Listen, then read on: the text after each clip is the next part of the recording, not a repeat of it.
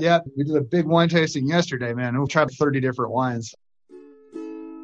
This is a story about a dude named Lane. He moved to the mainland and bought one place to stay. And then one day he went try to rent them out. And then he became one real investor man. Hey, Simple Passive Cash Flow listeners. Today we are going to be talking about wine and not going to be talking too much about investing tax like how we normally do. This is our take a break from the hard stuff and get into some fun stuff that I know a lot of you guys are interested in. M- myself, we did not grow up with wine in our household. Again, a lot of us people in our community are first generation wealth folks. We're here building our wealth but the reason why I brought uh, my buddy Agent Crew on here from hey. the Wine Spies is I don't want to look like an idiot in front of people in the country club and want to get the biggest bang for my buck as always. We are a value seeking community out there. By the way if you guys want to join our group go to simplepassivecashflow.com slash club. You can check out the uh, free e-course there and all the educational material Again, it's simplepassivecashflow.com slash club. But but yeah, let's if you guys want to follow along, go to winespies.com, poke around Agent Crew's website there. But uh, yeah, let's unpack this for the folks, right? Yeah, let's do it. We want the biggest bang for our buck. Where do we start?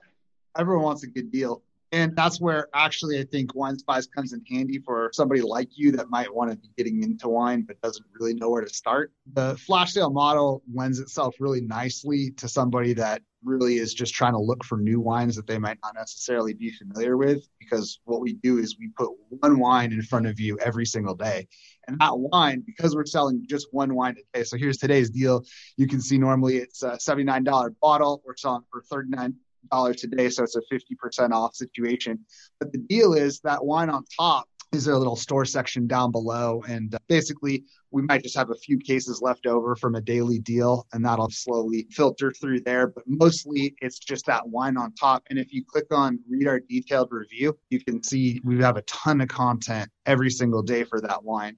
The whole deal is that tonight at midnight, that wine will disappear off the site. And a lot of times it sells out even before then. It really is just a, a short time frame.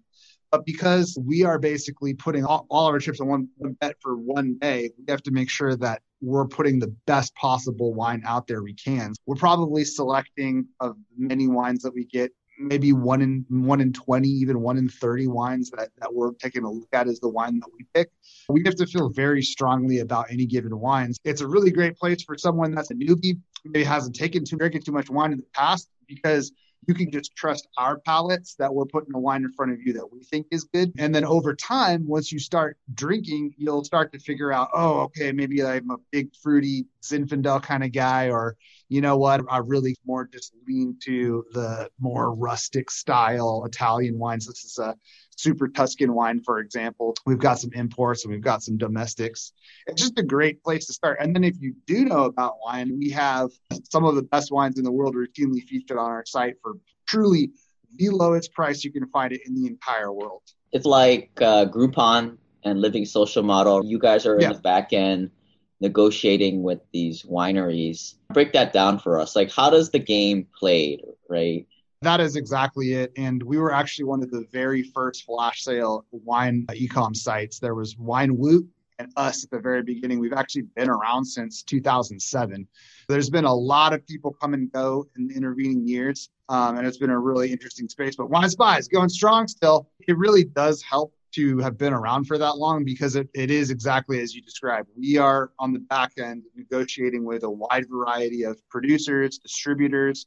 The way it really does work is we can buy directly from the producer, and in some cases, actually, often we are doing that. And sometimes we'll work directly with a distributor. And then typically this is an import, for example. So this would have been coming to us through a particular distributor. We're starting to get into uh, a little bit of our own imports this year, which is really exciting for us. And doing some, we're going straight to the source, organizing the actual transportation and importation. So that's a big departure for us and, and, and pretty exciting. But really, the way it works is we've got a Rolodex of literally thousands of different vendors, and there's always some sort of reason why somebody is looking to move a particular wine. A lot of times, what happens is that you might be a little bit long on a certain vintage. Unlike a lot of products, which doesn't matter when you manufacture it, it's the same, it's essentially the same widget. If you've got like an iPhone 12, doesn't matter which batch of iPhone 12s it is, it's an iPhone 12.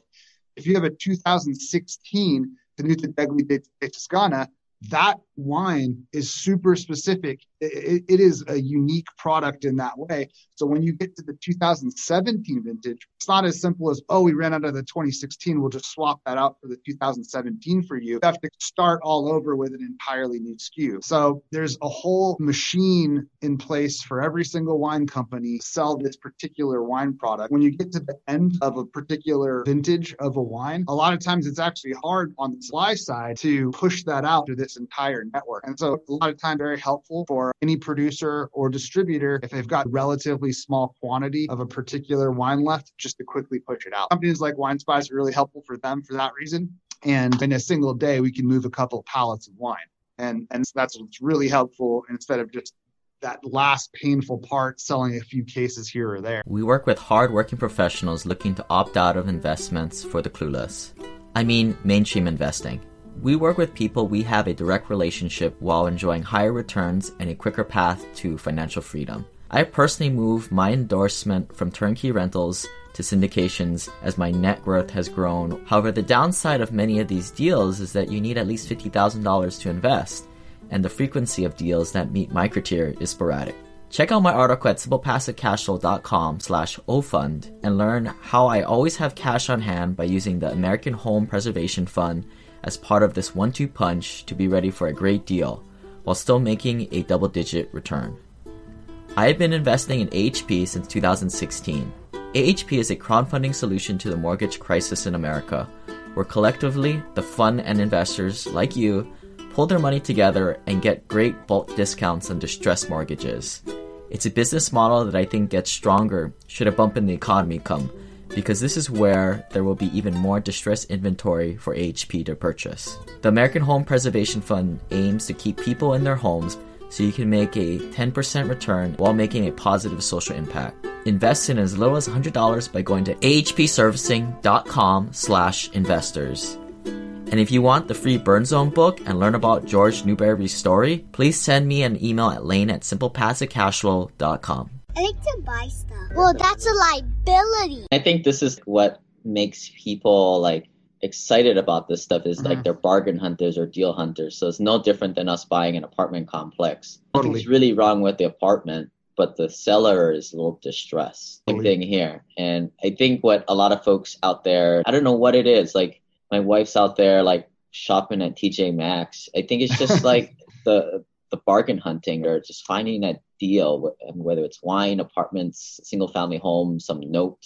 Yeah, that's the chase. And and the other thing that's tough about wine is you do get what you pay for. This is an eighty dollar bottle, and it definitely drinks like an eighty dollar bottle. And so the fact that you're able to get that wine at forty dollars, if you've got the kind of habit where you're drinking eighty dollar bottles on a Wednesday night, it's pretty nice if you can have that same level of quality for half the price. And I don't blame anyone for wanting to find the best deal on that particular wine if you've got a serious wine habit. If you're used to buying a twelve ninety nine dollar a bottle of Cabernet at Safeway. And there's nothing wrong with that, but you probably it's, it's you're probably not it's not as big a deal for you if it's a couple bucks off. But if you're seriously buying fifty dollar Pinot Noirs from Oregon once a week, then it's it's nice to be able to find a good deal. And wine prices are you, know, you talk about that just energy about bargain hunting. There's definitely that sense with wine, again, because it's this very unique product, this 2016 Tuscan. You can go, there's a site called Wine Searcher, which a lot of people that are into drinking wine use. And there it basically indexes all of the sales everywhere for a particular wine. And so one of the main things that we make sure that we do is we're at least beating the very lowest price on Wine Searcher for any given wine. And that's not easy to do. So people can feel pretty confident that we're actually delivering this deal. So that's like the Kelly Blue Book value for. for yeah, it really is. That's a perfect way of putting it. Yeah, yeah, I mean it's all about finding the deal. I, I just bought a car, but like I'm always now I'm kind of like looking for another car, and, yeah. it's not like I really want. I want the car. I want like a Ford Raptor, which is like this really Yeah, I, I love the Raptor. That's But- actually the one I want. Yeah. No, not yet. I, I, but for me, it's more fun to just negotiate for it. Like yeah, they have it out there on the lot for seventy five thousand. I know it's worth more, sixty six thousand. Yeah. I'm just watching them. I drive by. I, I kind of call them and I like, oh, is it still there? You know, I'm so. Yeah. But it's more the chase, like trolling the the dealership in a way, slightly. that's fun. That's- I, I I actually do it the opposite, which is your way is better. I end up just like, all right, I really want this Corvette right now. I go buy the Corvette, and then it seems like I spend more time afterwards Googling prices on Corvettes so I can get buyer's remorse for having spent too much money. Yeah, but that's it's fun, right? At the end of the day, it was fun to you. Some people play video games. This is what would be you and I do. We do have a lot of fun doing it. Like I said, we get one, probably one out of 30, maybe one out of 20 wines that we taste, we actually sell on the site. So that means we have to taste a lot of wines. So that's a pretty fun part of the job. Usually the uh, team meets up once per week and we taste through all the wines. That was yesterday. So we ran the gauntlet. And actually, we had some really good wines yesterday. Sometimes uh, it's pretty obvious which the choices are. And sometimes we actually, we really have to. And we're like, oh God, because uh, one of the things that happens is we've got our whole calendar of deals since we do one a day. We've got to book out two months now.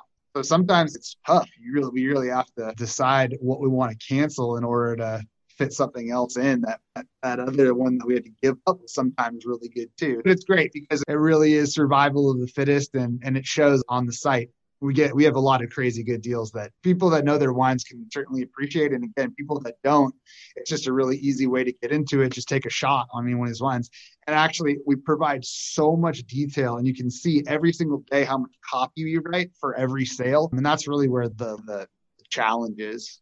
Yeah, it has that Trader Joe's feel. Oh yeah, I can see what you're saying. We're actually working on a whole site redesign right now. It's going to be badass. It's going to come out probably for early August. I hope you pay those uh, wine tasters via salary instead of hourly, because time's not a wasting when you're being wasted, right? Yeah, I mean, our whole team, we definitely have a lot of fun doing what we do. So it's a, it's a work hard, play hard mentality around here for sure. Yeah. The tasting days are not what you call the most productive days, but they're the, they're the funnest days for sure. Team building. Uh, exactly. We get we get some good solid team building in at least one. Yeah. You guys are the experts with this. Like, you know, I, I hear two big tips, right, from supposed wine snobs, which everybody calls themselves a wine snob, just like Yeah. everybody. Well, I'm an audiophile. What do you have? Oh, Apple Air right? You're not an audiophile, what do they call Yeah. it? You're not a wine. So the people will say, hey, find something that you like in your palate. Doesn't matter how expensive it is. And you got guys who are more like, this the numbers, right? This 96, 97 point thing Yeah. what is your opinion on like all right i don't know what i'm looking at how do i pick a good one how do i go about doing this Yeah, it, it, it is really hard, and it, taste is so subjective. It is difficult to try to boil it down into a 100 point scale. And obviously, the 100 point scale has been hotly debated for decades now. I think, though, ultimately, it's it's still very valuable for people because the once you start getting into the high 90s, especially like that 98 point Dow, and especially if you start seeing that it, it's got high scores from three different publications. So there you go. That's Wine Spectator, Decanter, and Vinous, each giving you a 98 point score.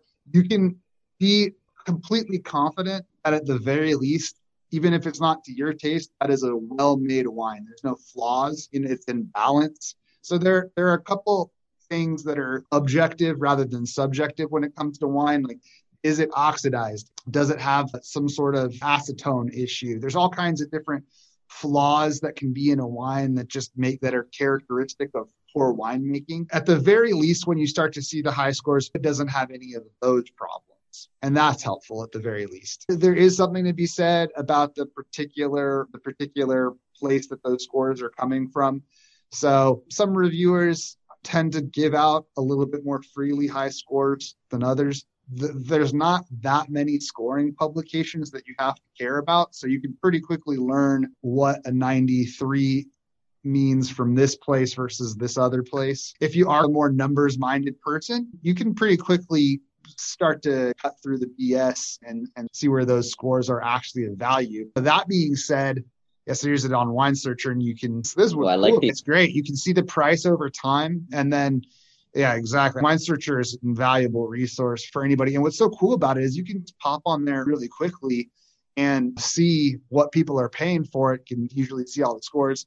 It depends on how popular and common the wine is. Dow's is probably the most famous port in the world, so there's a ton of information on it on here. But then it'll actually link to all of the individual sellers. See if you click on offers, you can see But sometimes there'll be some stuff on here, like some random retailer in the middle of Kentucky, and if you actually call them, they don't even have the wine. It's not we're not trying to beat those kinds of offers, but we're definitely trying to beat all the real offers that are out there and we do a good job doing it. And yeah, I actually really appreciate that kind of transparency. If you guys are listening to this on the podcast, um, we're playing around with this on the YouTube version. If you guys want to go to the YouTube channel or go to simplepassivecashflow.com slash wine, we'll keep this stuff for you guys to refer to. But yeah, we're poking around winespies.com and wine-searcher.com, the cool site. But one mistake I've made, I've bought um, some wine off eBay. I think it was like oxidized or fake, yeah. I'm guessing. Yeah.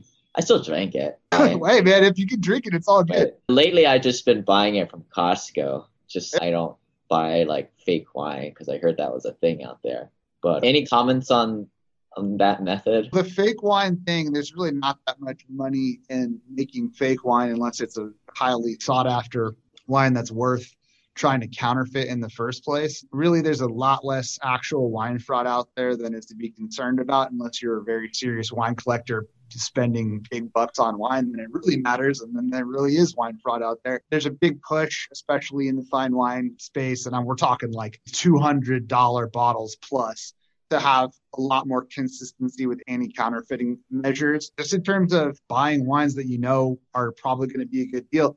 I think I think it's true. Costco is the biggest wine retailer in the country right now. They sell more wine than anybody. You're not, you're certainly not alone heading to Costco. My family actually comes from a, a, wine producing family. So I can tell you on the other side of that, yeah, Costco has some serious buying power and they do what they do for everything else. And that's just squeeze the producer to get the lowest possible price. Yeah, there's definitely some good deals to be had there too. I think the challenge is necessarily the selection. Uh, they do have a great selection, but you're not going to get random smaller lots. That kind of gets back to what we're talking to in the beginning which was when you've got only a couple hundred cases of a given wine left, that's just straight up not enough for Costco.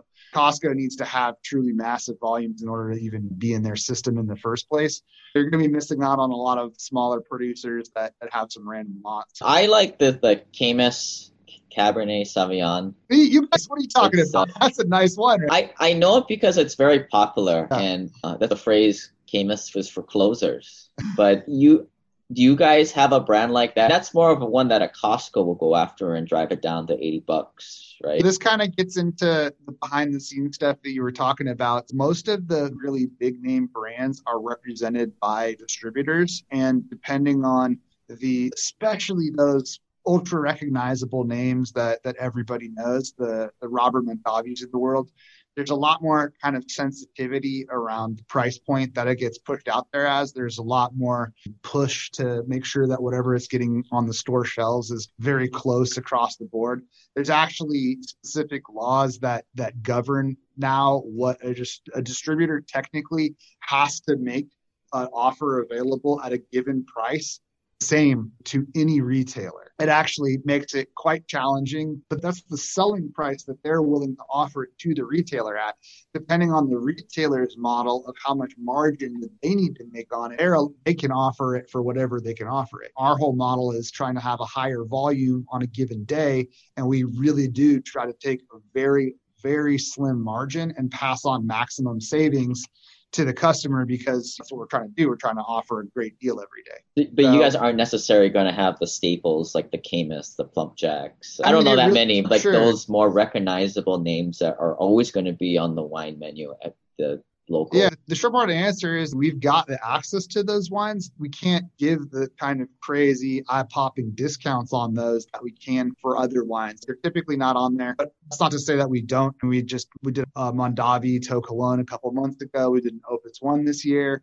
So yeah, they're definitely out there. It's just again, it's harder to offer the discounts that, that people are used to seeing on the wine spies on those kinds of wines. Yeah, and this is how like sick I am. Like I would rather have like the reason why I stick with this Caymus because I know yeah. it's good. Yeah, I would rather have a wine where I know I got true fifty percent off than have Yep. the best wine because that's where I get the mo- most enjoyment out of. If I like this type of like darker cab, what are ones that on your guys like your website you would suggest? And that's the thing. We try to call it out too in the, in the marketing copy that we put together every day. And let- what kind of, if you're into, hey, you love these kinds of crazy fruit bombs, scroll down a little bit. I want to see that Gorachi is probably, that Gorachi, we did a Cabernet of that recently. That was a little bit along the lines that you're talking about. Okay, it's a Pinot Noir. Yeah. That's that's a Pinot, but we also we featured a cab the other day from them.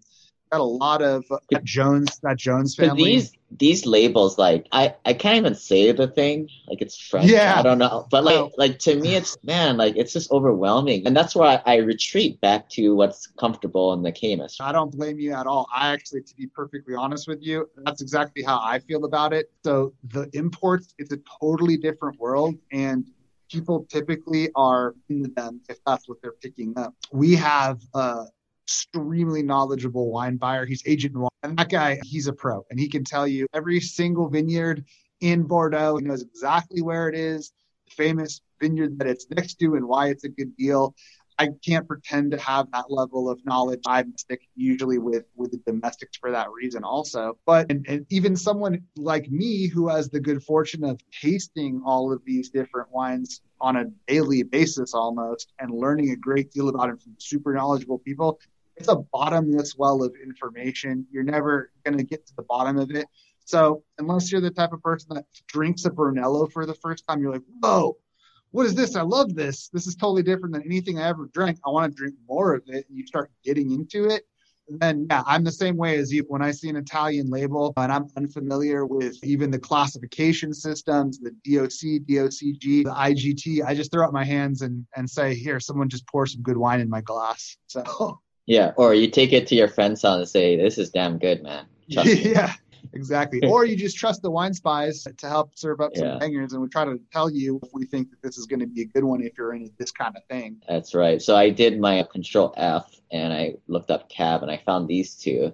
So that, that Jones selection's awesome. And here's a really good example of an actual wine country connection. We're right here in um, Santa Rosa, California. Actually, we just bought a warehouse in Petaluma and are moving our offices and warehouse to the uh, new location. We're really excited to be a new resident of Petaluma, but we're right in the center of wine country, and it really helped for things like this. This was just a completely back channel situation where we were able to get the hook up on on a small producer and Thomas Rivers Brown, probably the most famous Napa winemaker right now. Here's a situation where we got a wine made by TRB. It's just uh, it's really hard to get your hands across on, let alone for any amount off. 35% off is a crazy good deal on this particular wine.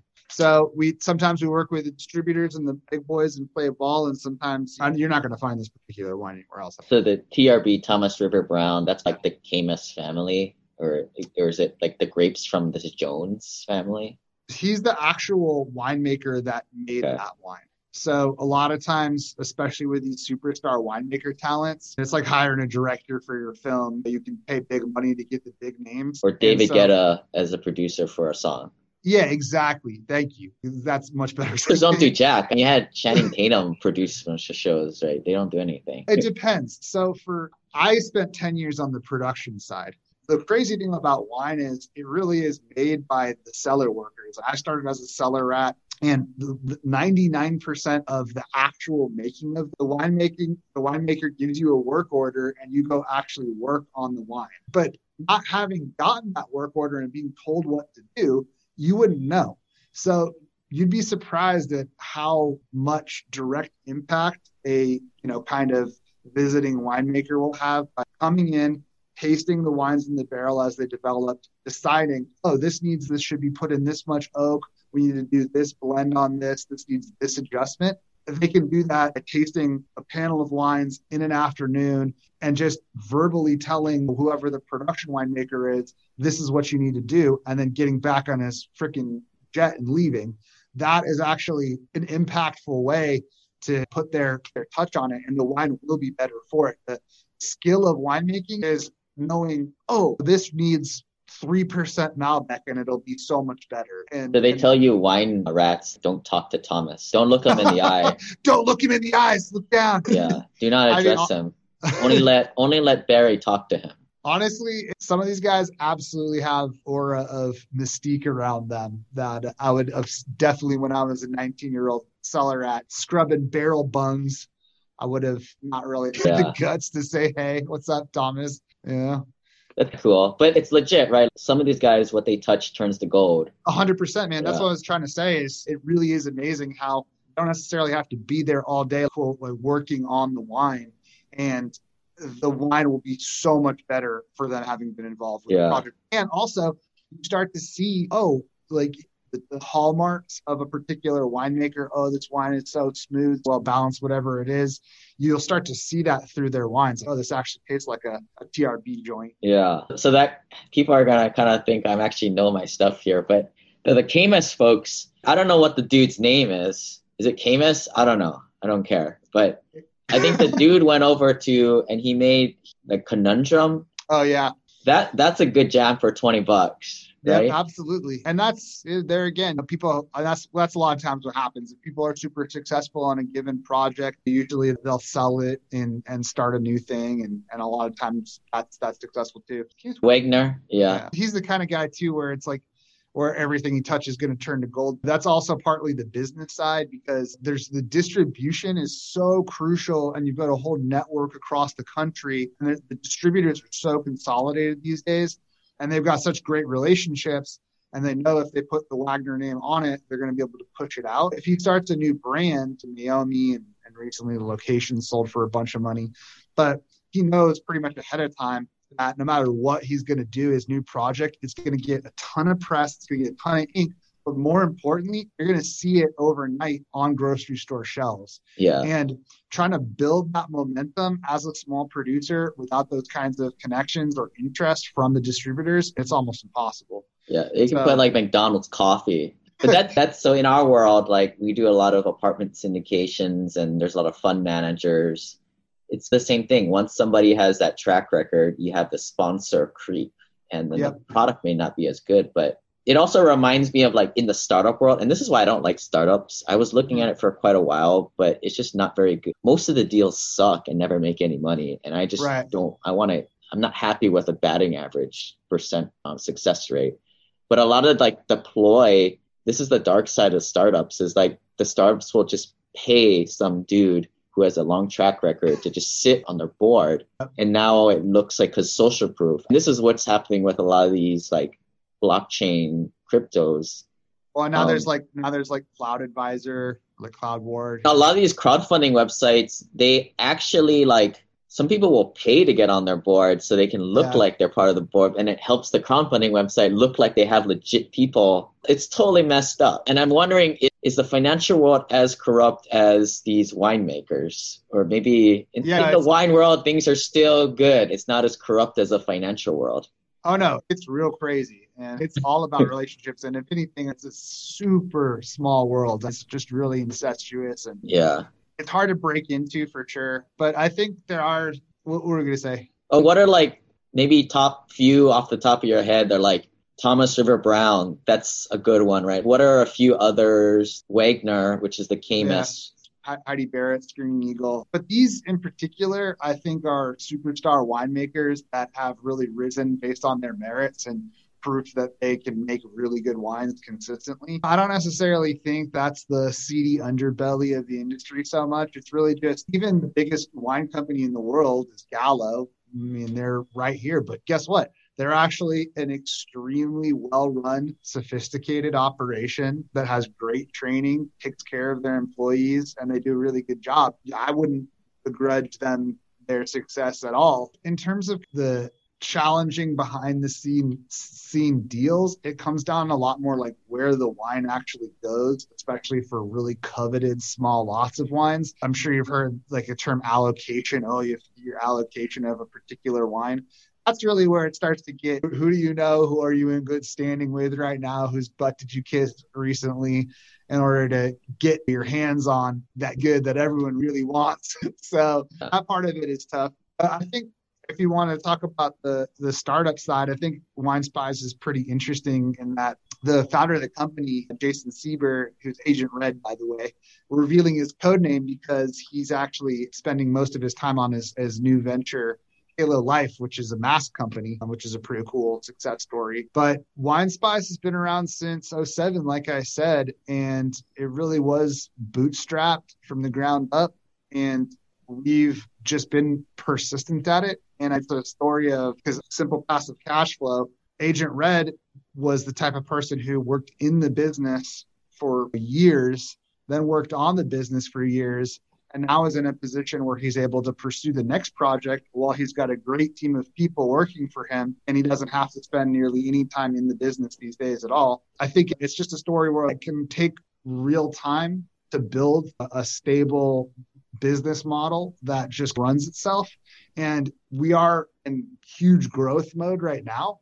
But before I came on board three years ago, he had built a pretty consistent machine that was just stable and was able to bring home a good living and it really only took a couple of people helping them out to to make that all work. I think that's a great point you brought up there. What it kind of reminds me of when I was looking at a lot of these startups, there was one in particular. I don't want to call them out, obviously. And of course, if you guys are in the family office Ohana Mastermind, which you can learn more about simplepassivecashflow.com slash journey, you know, we we take the filter off, right? Because this is the freebie podcast we're talking about here.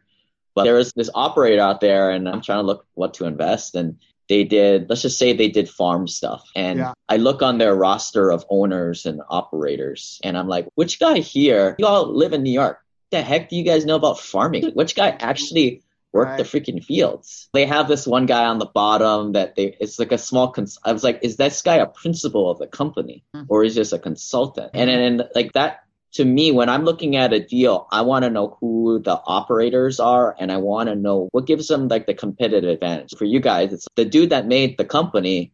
He actually knows a thing or two about making wine. You go go figure, right? There's just not another like internet company out there, or startup yeah. company, a bunch of kids who went to MIT or Berkeley, took entrepreneur, got an MBA, and now starting some random company where they don't even like wine. They don't even know anything about it. Um, yeah, obviously it, it pays to have the real deal. And we've got, so I'm from the producer side, and I, I know actually, I've actually made wine myself. Our wine buyer, he's got 30 years of experience, and I think really that there's no shortcut there uh, at all. So having a very knowledgeable person, it's the Rolodex, but also know what you're looking at. You, you knowing how to read those crazy Italian labels, this absolutely crucial skill set. We've got our marketing hotshot who writes some great copy that sells. And, and then we've got an awesome team too behind the scenes making it all happen. And uh, obviously, all of that is, is crucial. We, we don't have any empty suits here. And I think one of the things that helps is just the company culture because we're all working hard and working in it. We have a ton of fun every day. And I, am one of the things I'm most proud of the, the business is we get a lot done we really do each other and just are able to just relate to each other as human beings. And I don't think you're going to find that if you're having to report to that guy in New York who doesn't know a thing about farming, like you say. Yeah. So you guys can check out their company winespies.com. So you guys register and it's like a daily deal a yeah, day or something day. like that. Yeah. And if you sign up for our email list, we shoot you an email at first thing in the morning, just like letting you know what the wine is that day. We'll sell out sometimes as early in the morning. But we've got a lot of people that genuinely just enjoy reading the emails. I know everyone's email box is so full that it's hard to believe, but we're, we put a lot of work into the write ups every day. And I think there's some actual pretty fun and interesting ones. So people that are, you know, even passing into wine, they, they like to check it out just, just to see what's out there. Now, this is more self-serving for the Hawaii. Out of our group, maybe 10% of the people live in Hawaii. Most people are in the U.S. mainland. Yeah. But selfishly asking, because this is my podcast, like I'm screwed, right? Like yeah. it's just gonna hurt.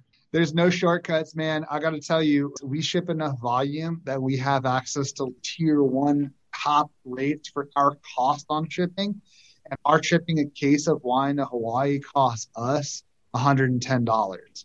There's, there's just no way around that. That makes it a big challenge for anybody on the islands to get so good. I'm better off just going to Costco or going to the local if if you're in Hawaii, it, or it, I mean, it, what it really depends on is the price point of the wines that you're getting. And if you're buying, if, if you're buying hundred dollar bottles that Wine Spies is bringing to you for seventy percent off, and it's thirty bucks times twelve, okay, it's starting to make a little bit more sense when you factor that cost of shipping in.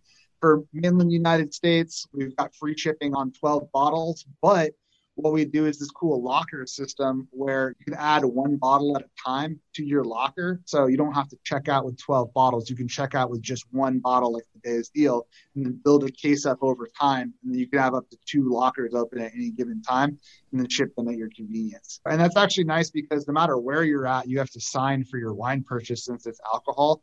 So people really like consolidating those shipments into one shipment. Anyway. Yeah. No, that's cool. When I travel up and do deals, I usually like to get a group of investors together. Yeah. Yeah, perfect. Yeah, so you can set your locker up and just have it waiting, and then whenever you want, we can ship it. Ship but it I got to get 12 bottles. Yeah, that's the deal. It Jeez. sounds daunting at first. Once you start looking at all the awesome wines we offer, you'll be like, damn it, I filled up the locker again. Yeah, so I can get 24 going at one time. Yeah. No, this is cool. Yeah. And then actually, technically more because you can, after you decide to have a locker ship, you can set the ship date up to a couple weeks away. And then that clears up your locker. Okay. We use a little bit of hacky stuff Normally, when we do these investor meetings, it's usually all accredited investors, and it's I like smaller events so everybody gets to know each other better. Twelve bottles is a lot. Maybe Hey, a send- few. send some of them home with it. no, I, I want them, but I, I can still pay to just ship onesie Yeah, correct. twosies. Yeah. And, and also what you can do is you can fill up your locker and then you can just have pay if it's less than 12, you can just pay to have that shipped at any time. Yeah, So, yeah. yeah. And depending on where you're shipping it to, it's it's not that expensive. I think California, it's 20 bucks to ship six bottles. Oh, that's nothing. Yeah. And that's what I like. It's like the time savings. Get it. Maybe some people love to go to Total Food and Wine and Mhm. peruse the aisles, but for some people, it's like a waste of time. They, Yeah, they'd mean, rather do Amazon. I really do think that the wine aisle is just one of the worst and hardest ways to try to pick what your what wine you want. There's the, all you're limited to is the information that's on the label right there. Yes, you can just go Google while you're in the store, but I don't really think it's a great experience. And the fact is that you talk about the politics earlier. That is really where things get the most the most weird. I'm serious. They have what they're called shelf schematics where the distributors are the ones that create the layout for where all the bottles are supposed to go at the various heights and what bottles are going to be there in the first place. And that's where the real politicking comes in is what you on the grocery store shelf in the first place. So there's a ton of stuff that you're not going to find there um, that you can find online. And that's why wine online has been huge for a long time, even though it's hard to get to your house. It's still been big because the selection is just so much better than what you can find at the store. Yeah. Can I ship this thing to California and haul this thing back like a wine mule back to Hawaii? Or Oh, that's interesting. Yeah, good. Okay. Willing to do those types of strange things. Oh. But any other insider tips or tools? I got one for folks. I use that that Wino app. It's mm-hmm. cool. When you buy a bottle and you're drinking it, you can take a picture of it. Collecting Pokemon. Yeah, totally. No. Yeah, that's, that's Cool. super helpful. The main thing that I would say if you're just trying to learn about wine is just remember it's super simple. It's just when you're drinking the wine, just try to remember what it is you're drinking. So just like when you're taking a sip, like, I like this. Just look at the label and just be like, okay, this is from this is this wine from here, and just try to your best to remember that because over time, I don't care about the geeky stuff. It's just about what you like and don't like. But the only way to really learn over time is, oh, I like cabs from this particular appellation in Napa. I tend to like Rutherford cabs. You only remember that if you just spend the time looking at it. And then I'll also give a shout out to a new browser extension that we're partnering with called Sippd. It's S-I-P-P-D, and they're working really hard. They're probably one of the best efforts I've seen for a kind of a recommendation engine. And so that's a Chrome browser extension you can install. And they they basically can they rate a given wine and then try to match it to your taste profile. And as it as you use it over time, it gets to know your preferences better. And what they're trying to do is they're also trying to create overlays onto other uh, retail partners' sites so that their your match, your percentage match, how likely are, appears on those other sites too. So the team seems really smart and put together. So I think I'm certainly wishing them the best of luck. We're excited for the partnership. So over time, I think you'll see the usefulness of that grow, and and uh, that might end up being a pretty cool way to figure out a wine across across the internet what you like, what you don't. Yep, and uh, wine's better with other people. So if you guys are haven't reached No out doubt. to us, shoot me an email at lane at simple passive cash flow. Join our group, and don't just be a lurker on the podcast. Get to know our community. A lot of good people here. A lot of wine drinkers and whiskey drinkers. A lot of beer drinkers too. Hey, A lot of people that Spice. just are into the whole physical optimization, just water and cold pressed juices too. A lot of those guys also. well, Spirit Spies is coming down the pike, so one of these days probably get some good bourbon on there also. Yeah. Until then, just straight diet of Johnnie Walker Blue for you guys. All right. All right. Winespies.com is the website. And if you guys want to watch this again, and as we add more content to this little fun subtopic on simplepassivecashflow.com slash wine. Tell your friends, and we'll see you guys next time. Don, bye. This website offers very general information concerning real estate for investment purposes. Every investor situation is unique. Always seek the services of licensed third-party appraisers and inspectors to verify the value and condition of any property you intend to purchase. Use the services of professional title and escrow companies and licensed tax, investment, and or legal advisor before relying on any information contained herein. Information is not guaranteed as in every investment there is risk. The content found here is just my opinion and things change and I reserve the right to change my mind. Above all else, do your own analysis and think for yourself because in the end, you are the only person who is going to look out for your best interests.